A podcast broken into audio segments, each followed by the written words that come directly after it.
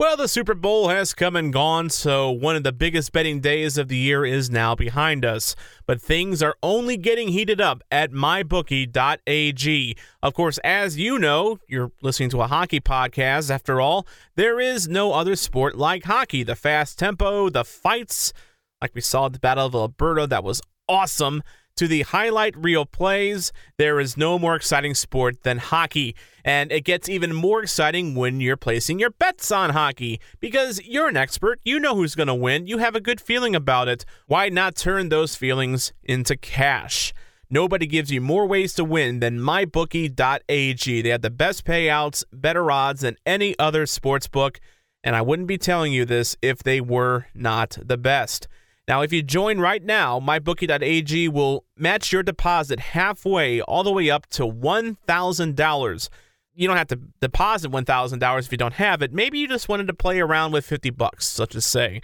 You got 50 bucks from your Aunt Nana or your Grant Grammy, or maybe it's your birthday. You got 50 bucks for your birthday. Yay! First of all, happy birthday. Second of all, you can turn it into an extra $25 right now by depositing it on mybookie.ag and using the promo code THPN.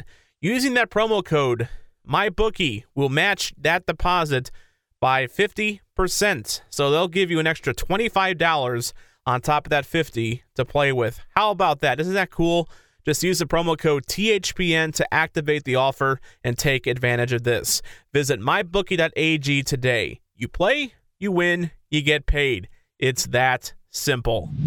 This is the Hockey Podcast Network, your home for hockey talk on every team in the NHL. Jay Bouwmeester. That's all that needs to be said. Hello and welcome to Bluenotes, your hockey podcast network home for your reigning, defending, undisputed champions of the world, St. Louis Blues. And yes, there's no music, no fanfare. This one is going to be a serious episode for a serious situation. This is episode number 40 of Bluenotes. I'm Tom Franklin, your host.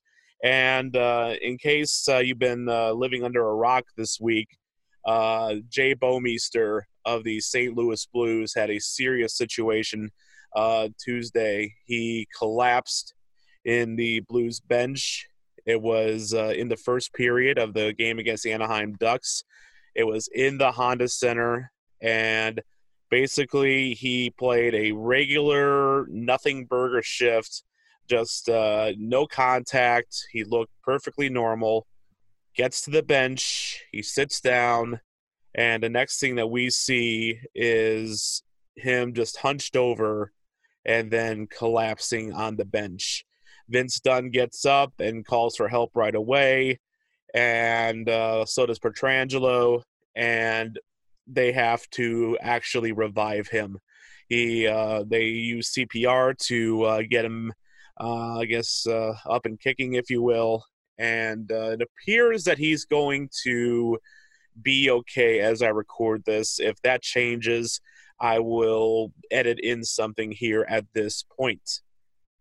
Now, if I haven't put anything in, the story remains the same. So, this is a situation that's kind of tough and uh, it, it's a situation where you know a lot of people have had kind of a lump in their throat you know since this happened. And it's it's good to talk about situations like this. And uh, it just so happens that it's also a situation that kind of completely came out of nowhere and was unplanned.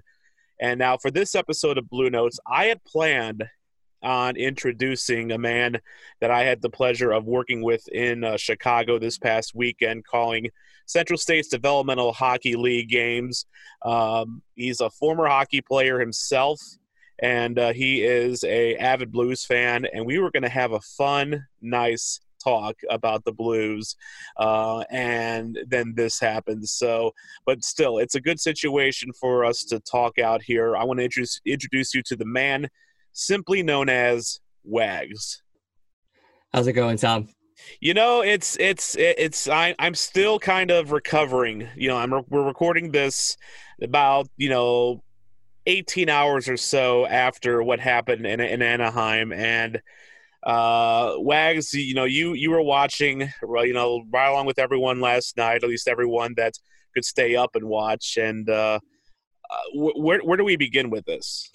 I, to be perfectly honest, where I begin is the uh, attention to detail of the medical staff in Anaheim on the Blues bench, the everything involved in that. That was the, the first thing that came to my mind was just how quickly they were able to spring into action.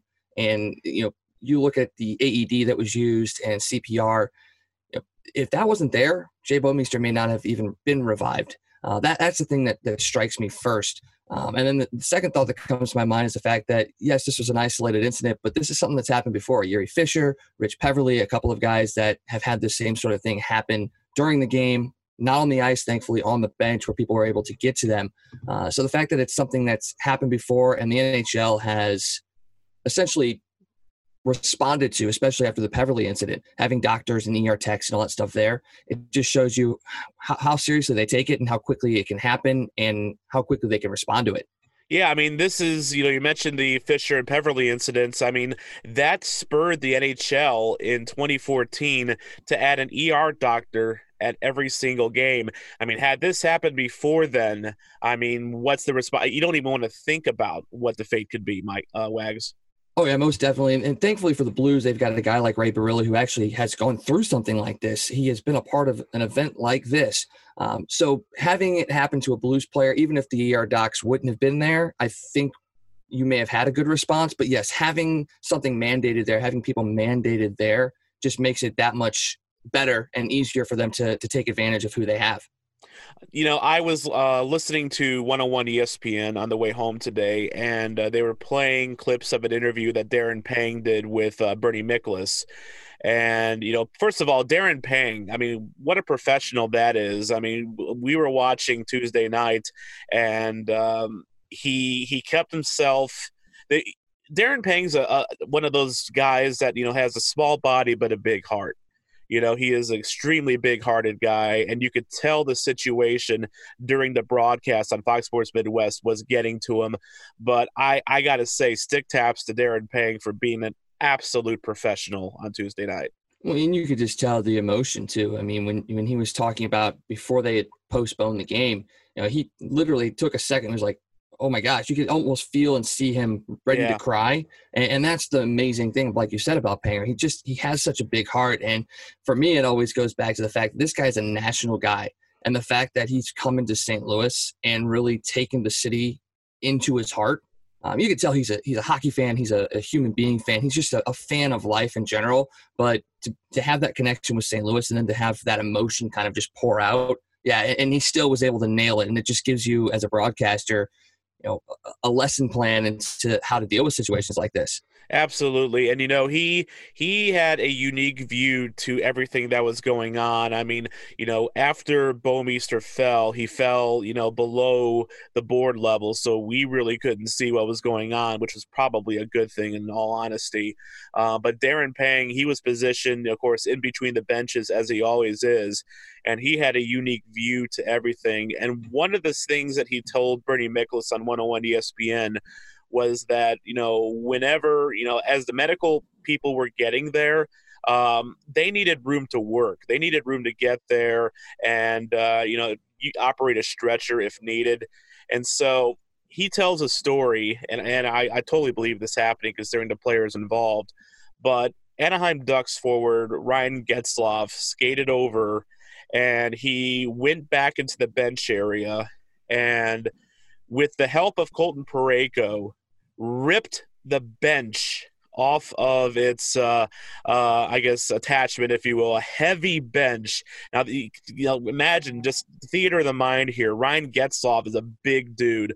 Colton Parayko is a big dude, and they are ripping a solidly enforced bench that is meant to hold the body weight of heavy hockey players. And the you know, Pang described it as you know he they they kind of chuck the bench towards towards him. It was it was it was all just to give medics some room. Uh, you know, we can talk a little bit about the Anaheim response here. Uh, first of all, what a hero Getzlaf is. Oh, most definitely. And I actually saw the video of that, and they, they did. It, they ripped that bench off and yeah. threw it behind him. And, and, it just goes back to the you know the adrenaline, adrenaline rush of seeing someone that is a is a partner in your in your field, whether he's an opponent or, or not you know you're seeing someone that is in your profession and seeing what's going on, that adrenaline just kicks in and, and they're able to, to yank it off. But yeah, you go into to Getzlaf and then you see all the players from the Ducks surrounding the Blues bench, hugging guys, you know, just being there with them. Pictures from the AP afterwards of former teammates and uh, I think it was Max Jones and Robert Thomas and Sammy Blais, guys that played on the Canadian gold winning team, just gathered and hugging and supporting each other. And, and it's a brotherhood. Uh, you know, being a hockey player, that's what it is. Whether you're an opponent or not, it's a brotherhood. And to see those guys just kind of embracing it, and then to look on Twitter and to see every single NHL team sending well wishes to the Blues, to Bouwmeester, to the family. It, it just shows you what the NHL and hockey is all about. Well, yeah, and it's like, and you have all the Ducks players gathered with Blues players side by side, shoulder to shoulder on the ice as all of this happening. And it just, for me, Wags, it kind of put into perspective just, you know, how, you know, these are still human beings, you know, and this is a, you know, a, uh, guy that has played in the league for a long time, is considered an Iron Man in this league, really, and uh, he had one of the longest, you know, games played streaks going in hockey and uh, it's it's just it's just so jarring. I mean, you used you, you played hockey before, so you know you know all about being part of a team. You know, going into you know practice and games. You know, with with their it kind of becomes like your family, doesn't it? Oh, most definitely. I mean, I've been playing with guys for the last uh, about well, let's see, 15, 18 years. So yeah, they become a family. You're around them. You know, it's not as frequent as an NHL team when you're seeing them on a day to day basis, but when you're seeing guys week to week at the same time for the same sort of thing, they become a part of your family. You you interact with them. You become part of their lives. You talk about their kids, about their relationships, and when you talk about the NHL, these guys are around their kids. And Chris Kerber was talking about today on the Riz Show. Is sometimes in this season you're around these guys more than you are your own family. So to have that be a part of what's going on. Plus, this is the dad's trip too. And you know, someone made a great point in the fact that Jay Bouwmeester's dad was there and he was able to ride along in the ambulance with him. Having that having your dad there and not have to have him worry about you with a phone call or hearing it on Twitter or on the game or what have you, and then to have all the other dads there to support their sons, it, it just continues to expand that family. And, and you don't ever wish for it to happen, but to have the dad's trip be this trip in this game couldn't have happened at a better time. Well, yeah, definitely, and it's and, and and you mean that in a good way. Obviously, you never wish for that to happen to anyone, but yeah, I mean, it's it's in, in a situation like that, you're always glad that you have your family and your friends nearby. Now, now during your time playing hockey, I mean, have you ever personally experienced something like this, where a teammate, you know, was in dire straits like this? Uh, nothing as far as like cardiac arrest or anything like that, but I actually my brother broke his back playing hockey. Um, we actually were in between games. He was playing a game after mine. I was in the locker room, and all, you know, he's out there playing. I can't see anything, obviously. And all of a sudden, a guy swings into the locker room and goes, "Hey, you need to get out here." I'm like, "What? What? What's going on? Is there a fight? What's going on?" And then I, you know, I jump out of the locker room and I see this crowd around the corner of the of the the rink. I'm like, "What is going on?" And they're like, "It's your brother." So I'm running out there half dressed, hop onto the rink, go all the way over there, and essentially he had gone feet first into the boards, was taken out by a guy unintentionally, slammed into the boards, ended up breaking a couple of his vertebrae. Nothing serious. It was more of just cracked vertebrae, and thankfully he's able to recover. He's back playing right now. But in that moment, yeah, it's it's scary, especially considering it was flesh and blood and a brother. You're like, what is going on?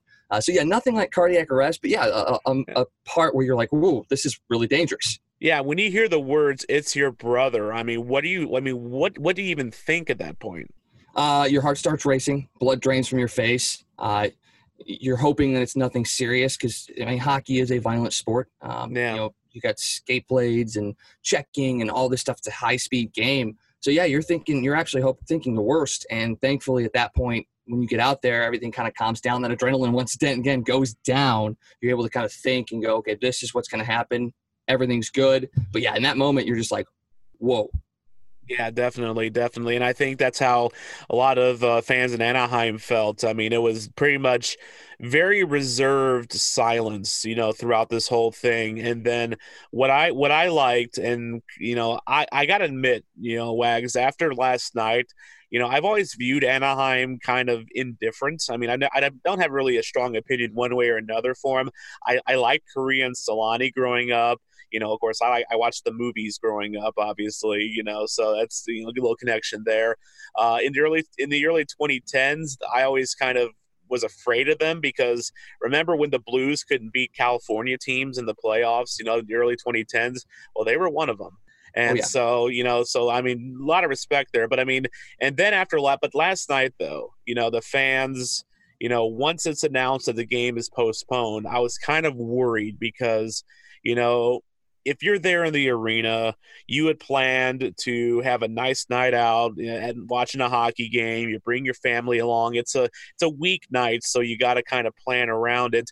So you you know fight through LA traffic. You you park, you go into the game, and ten minutes in, it's over. And I was kind of worried that uh, some fans might have booed or you know may have made done some cat calls once they made the announcement the game was postponed, you heard a very polite applause, and then everyone walked out. And then uh, another thing that uh, I didn't realize until uh, Jeremy Boyer, the blues organist, pointed it out this morning. The organist at Anaheim was actually playing "When the Blues Go Marching In," kind of, you know, not like you know energetically, but just kind of, you know, quietly.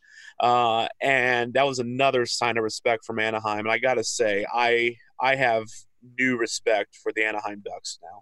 Oh, almost definitely. And I think if it would have been something that was behind the scenes and then they cancel it, like if he would have gone to the locker room and then this would have happened, I think you may have gotten a different reaction. But the fact that it was on the bench, people could see what was happening. You could see the players freaking out. You saw both teams come together. I think that may have solidified it a little bit more like, hey, this is something serious. And then you also look at, I'm sure the Ducks will make it worth the while of the fans that did make it out there. I'm sure that there's going to be, you know, obviously they're not going to pay for the tickets for the rematch. Maybe they'll get some sort of discount on food or, or parking, what have you. I'm sure that that's not what they're thinking about right now, but I'm sure that they will do something along those lines to say, hey, look, we understand what happened. It was an unfortunate event. We're not going to punish you for what happened. The guy's going to be okay.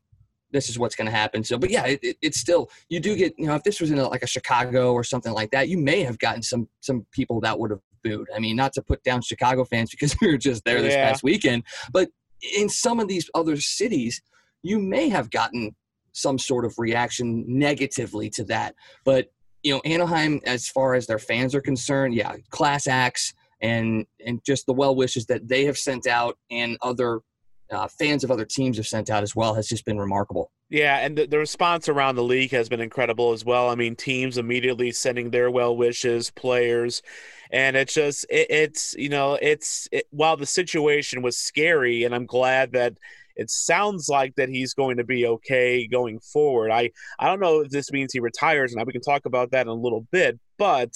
Um, you know the, the the fact that the response around the league was warm compassionate and very family like it kind of hit home for me a big reason why i'm a big hockey fan in general and that is because i think in hockey um, the the fandom and the you know culture isn't toxic you know you have some sports you know and some fan bases that can be very toxic just in any sport i mean you know in you know british you know in english premier league soccer they have you know hooligans and brawls in the stands um, you know in you know the nfl fans can get you know kind of hostile towards one another um, but in the NHL and, and hockey in general, you know, as we kind of saw, like even in Chicago, just at the junior level, I mean, there there's to me there's a camaraderie that you that in the hockey world that you don't quite get with any other sport, and that's something I really dig.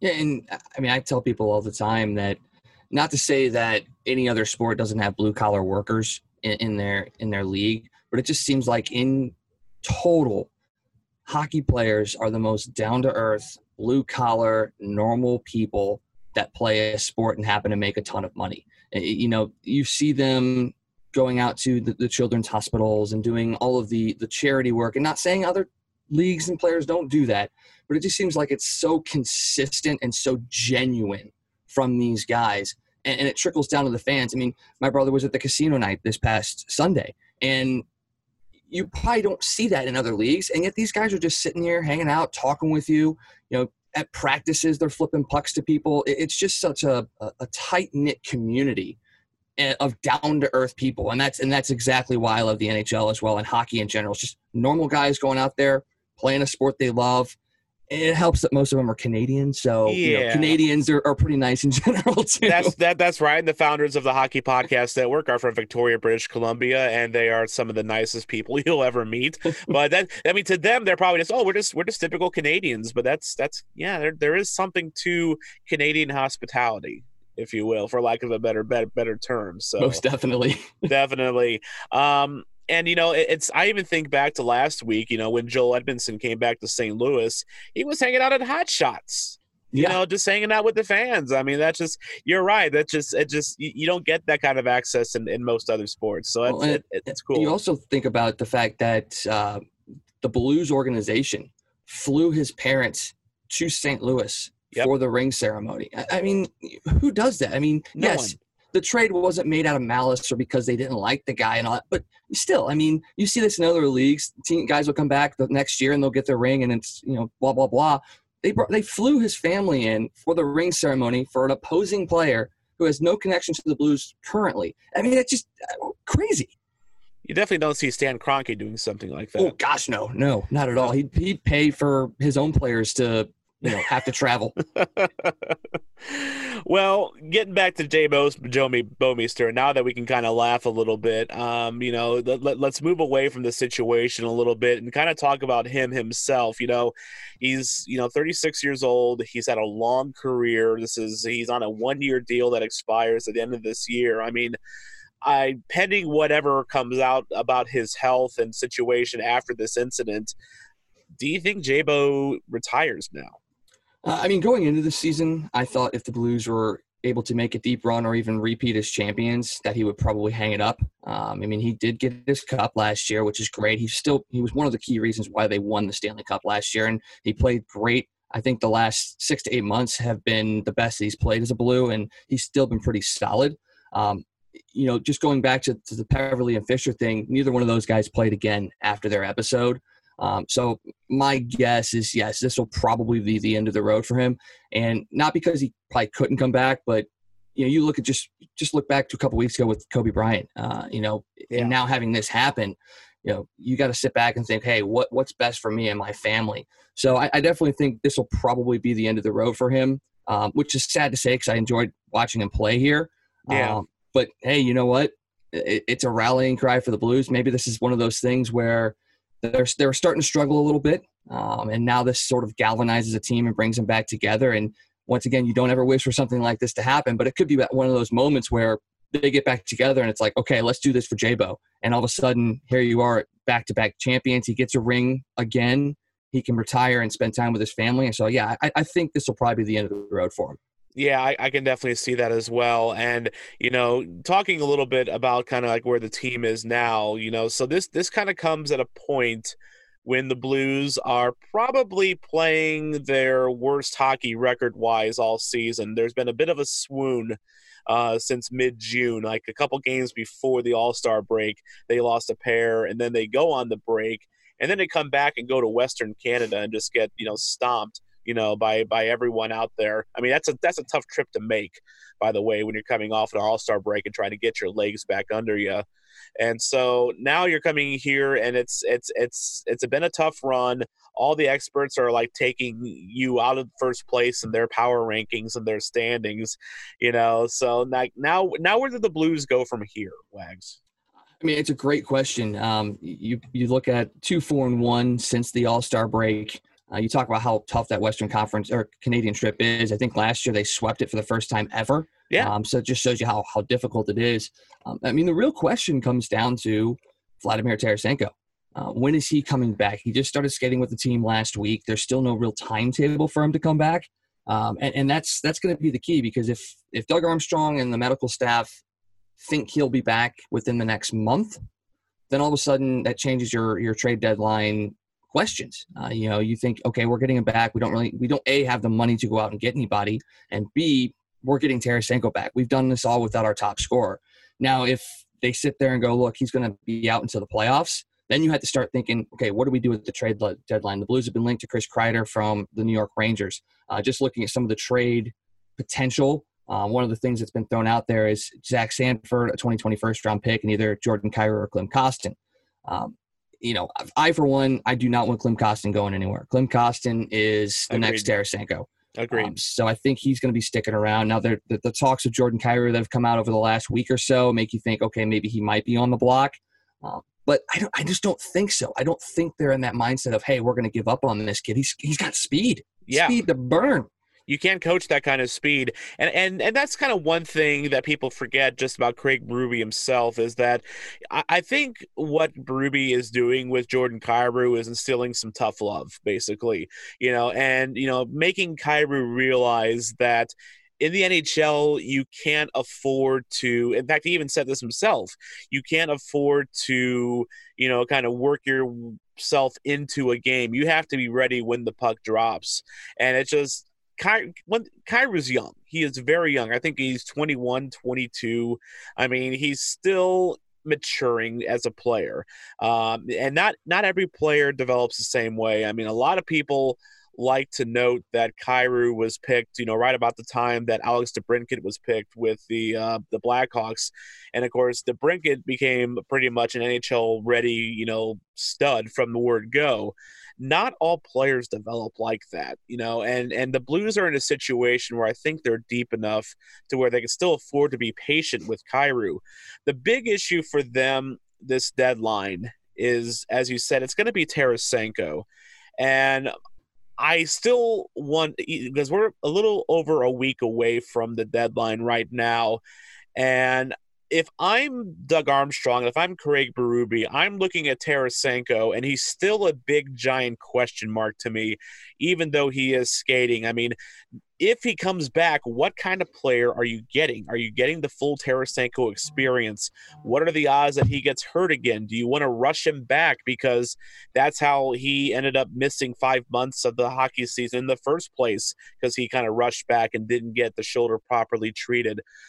To me, that's too big of a question mark. I mean, I still think if you feel that you need an extra forward, you don't count on that being Tarasenko. You go out and get someone that you think will make your hockey club better. Uh, I think Kreider, from the sounds of it, he might cost too much. I just, you know, he's going to be a rental. He's a talented player, sure. Is he worth a first and Kyrou? I don't quite think so.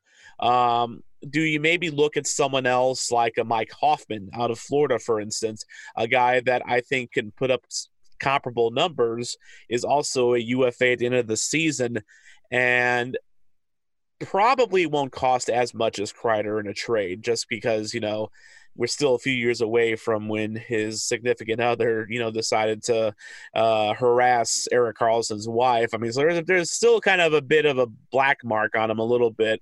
Um, but yeah, I still I still think that I, if you get Tarasenko back and he is the old Tarasenko, that's a bonus. But it's nothing. I don't think. I don't think you should push all your chips in the Tarasenko corner coming off an injury like that. Oh no, not at all. And, and you also have to remember that when he comes back, it's going to take him a little while to get back into game shape, whether he's fully healthy or, or, or what have you. It's going to take a while, and that's and that's the other thing you have to think about because if he comes back before the regular season's over, at least you know going into the playoffs that he'll probably probably be back to his form. Sure. Now all of a sudden, if he's coming back for the playoffs, then all of a sudden that first round you can't rely on him. You have to let yeah. him get back into game shape, and and those are the things that they're going to have to weigh. Um, so we'll we'll see how that goes. Now, like you said, I think Kreider is somebody that it probably will cost too much. I mean, you've got a team like Boston that's out there as well that may be going after him. Um, I think the Blues have the better package that they could offer, but do they offer it is one thing. A couple of names that I've kind of circled, um, and it's one of them, Ilya Kovalchuk, uh, who's kind of been resurgent in Montreal. Um, I don't know if um, if he would fit with the team. Um, but I think that that's an option. He's got the goal scoring abilities. Uh, he's got the mindset. He probably he's also probably knows who Tarasenko is. They probably have well, conversations. They I think they actually played together. Yeah, over in Russia, they, probably. They have, yeah. they, they, have played together. They're they're familiar with one another, and if you're looking, I mean, it's not quite a one for one, you know, swap between Tarasenko and Kovalchuk, but similar type of player in Mhm. that he's a, a dynamic forward that you have to keep an eye on. I just the thing I worry about with Kovalchuk is number one, he's never been a anything close to a two way forward. I mean, very indifferent on defense. And the other thing with him is that he can be a bit of a locker room cancer. Yep. So, you know, and this is a very tight, you know, locker room. Would he even be a fit on this team? I don't know if the juice is worth the squeeze with him. Yeah, and the fact that it would be his third team this season, that's another thing that gives you pause. He struggled mightily in LA. Yes, he's been resurgent in Montreal, but you know, Montreal's out of the playoff picture and Yeah. he's just kind of out there having fun. And you look at Tarasenko, who has turned himself into a great two-way forward, back Yeah. checking on defense. So that's one of the things you have to look at. Another name, and and people are going to be like, "Oh, I don't know, I don't know about this one." Look at a guy like, and you, if you want to talk leadership, if you want to talk success in the playoffs, if you want to talk a drive for a championship, look no further than Joe Thornton in San Jose. Ooh, I don't know. know. I, I don't know, it's what not David. top line. I don't not, know what- not a top line forward, but I don't. I, I think I, I can literally see David Perron just shuddering when you mention his name.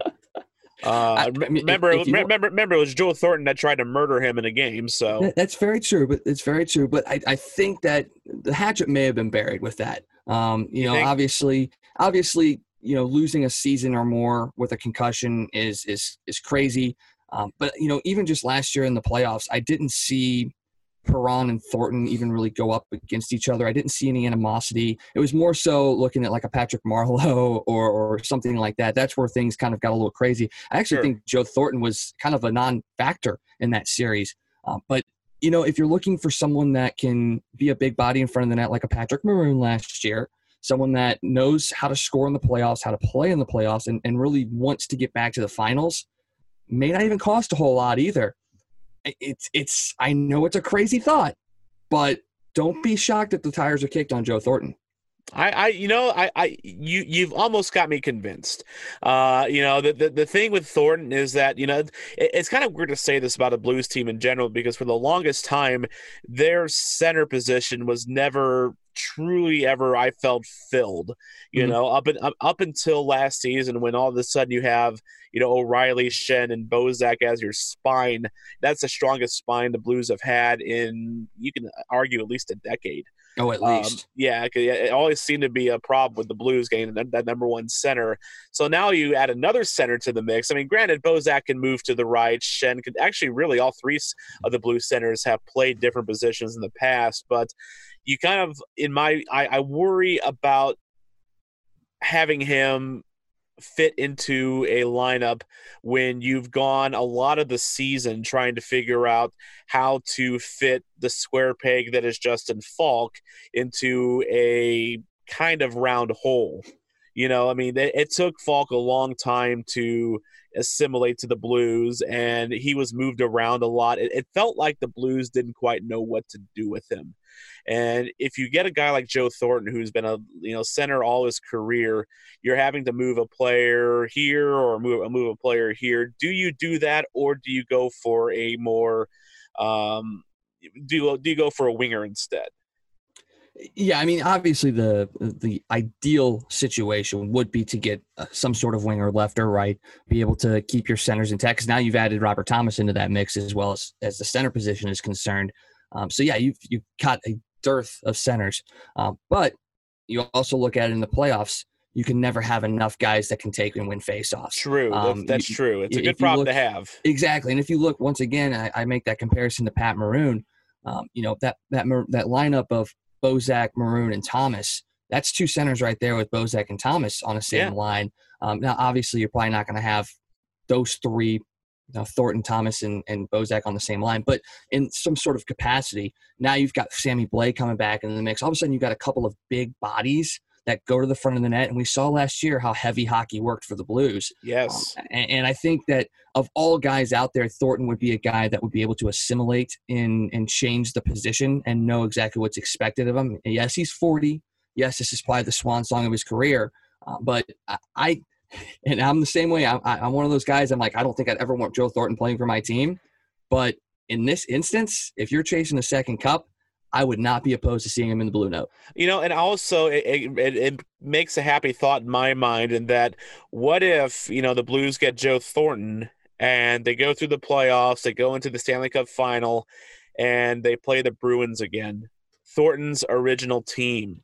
How does Thornton get treated in Boston? You know, when when when he steps on the ice uh, in in the Garden and uh, he's facing the club that made him, basically. Uh, he, he won't get the same reaction David Backes got when he came back as a Bruin. I'll put it that way.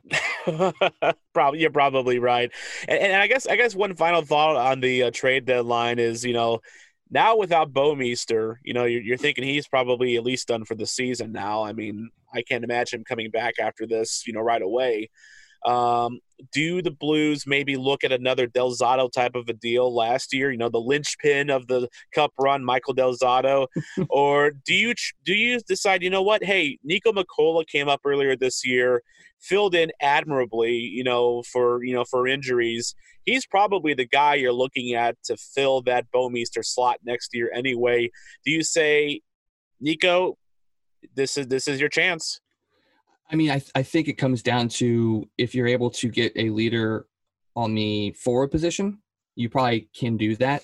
Sure. Um, not to say that Pietrangelo can't lead this team, not to say that anybody else on that defense can lead this team, but if you don't get a guy like a Thornton that can come in and kind of be another leadership voice, I think, yeah, you probably do look to see if you can find some sort of veteran defender that can come in and maybe not play a whole lot, but give that you know solidification on the back end. Um, but I really liked what I saw out of Mikkola when he came up, uh, and to sit there and think you, know, you could have Pietrangelo and Parayko together, you could have Mikkola and and Faulk together, and then you could have Vince Dunn and Bortuzzo together.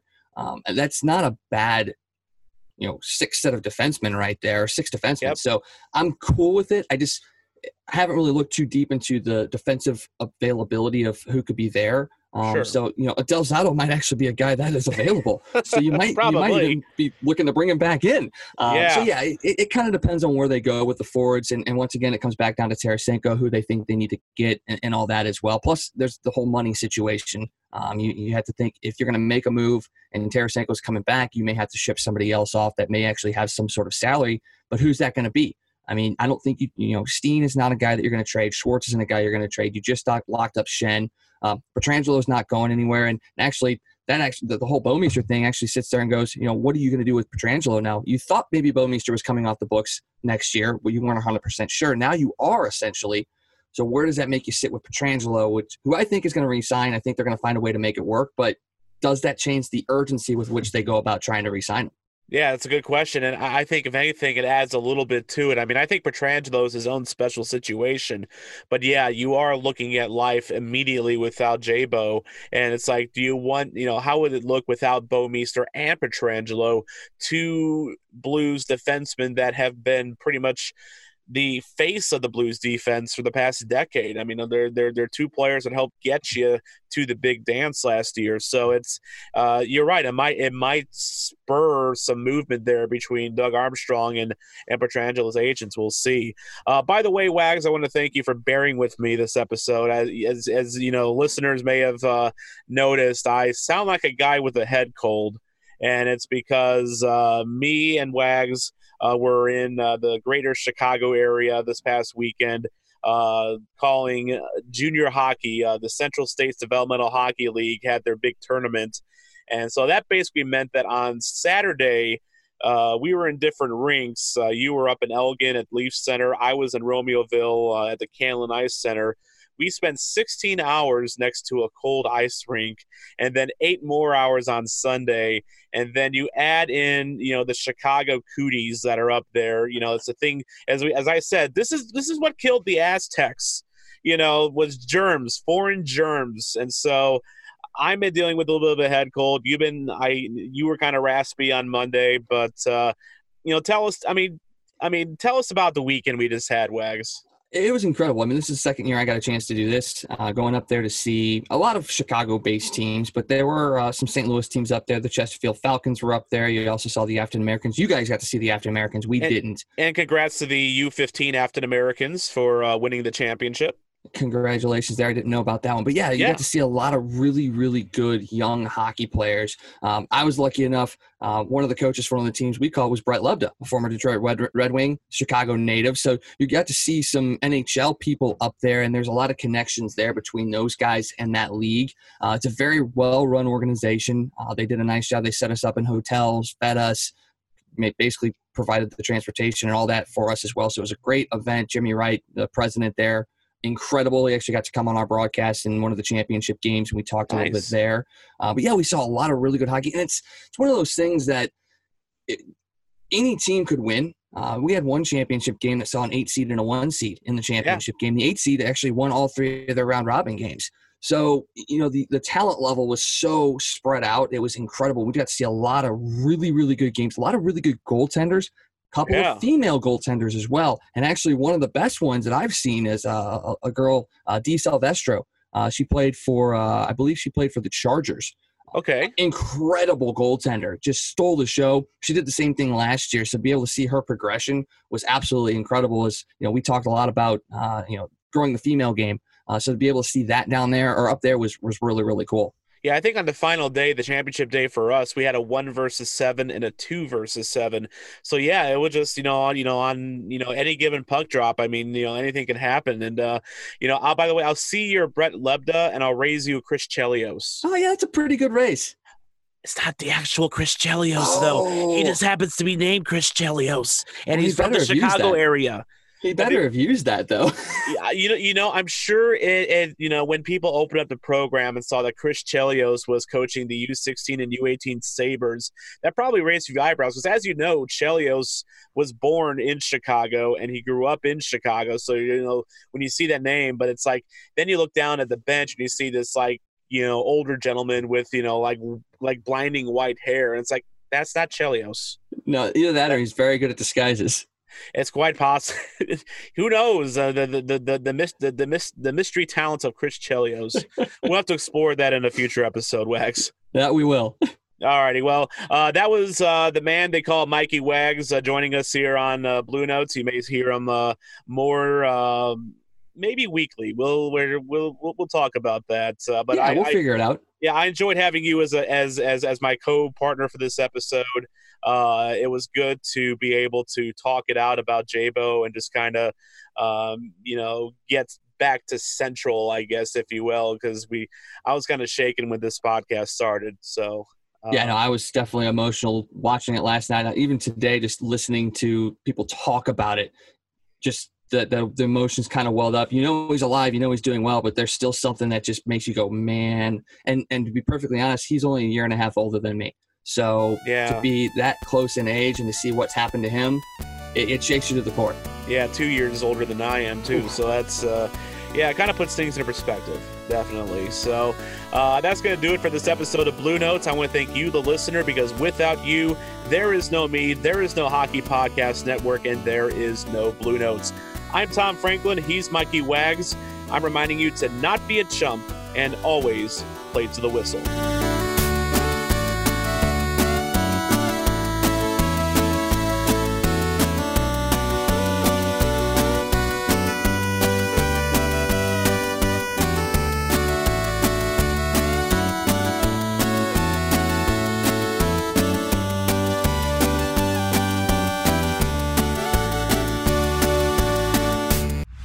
Listening to the Hockey Podcast Network on Twitter at HockeyPodNet.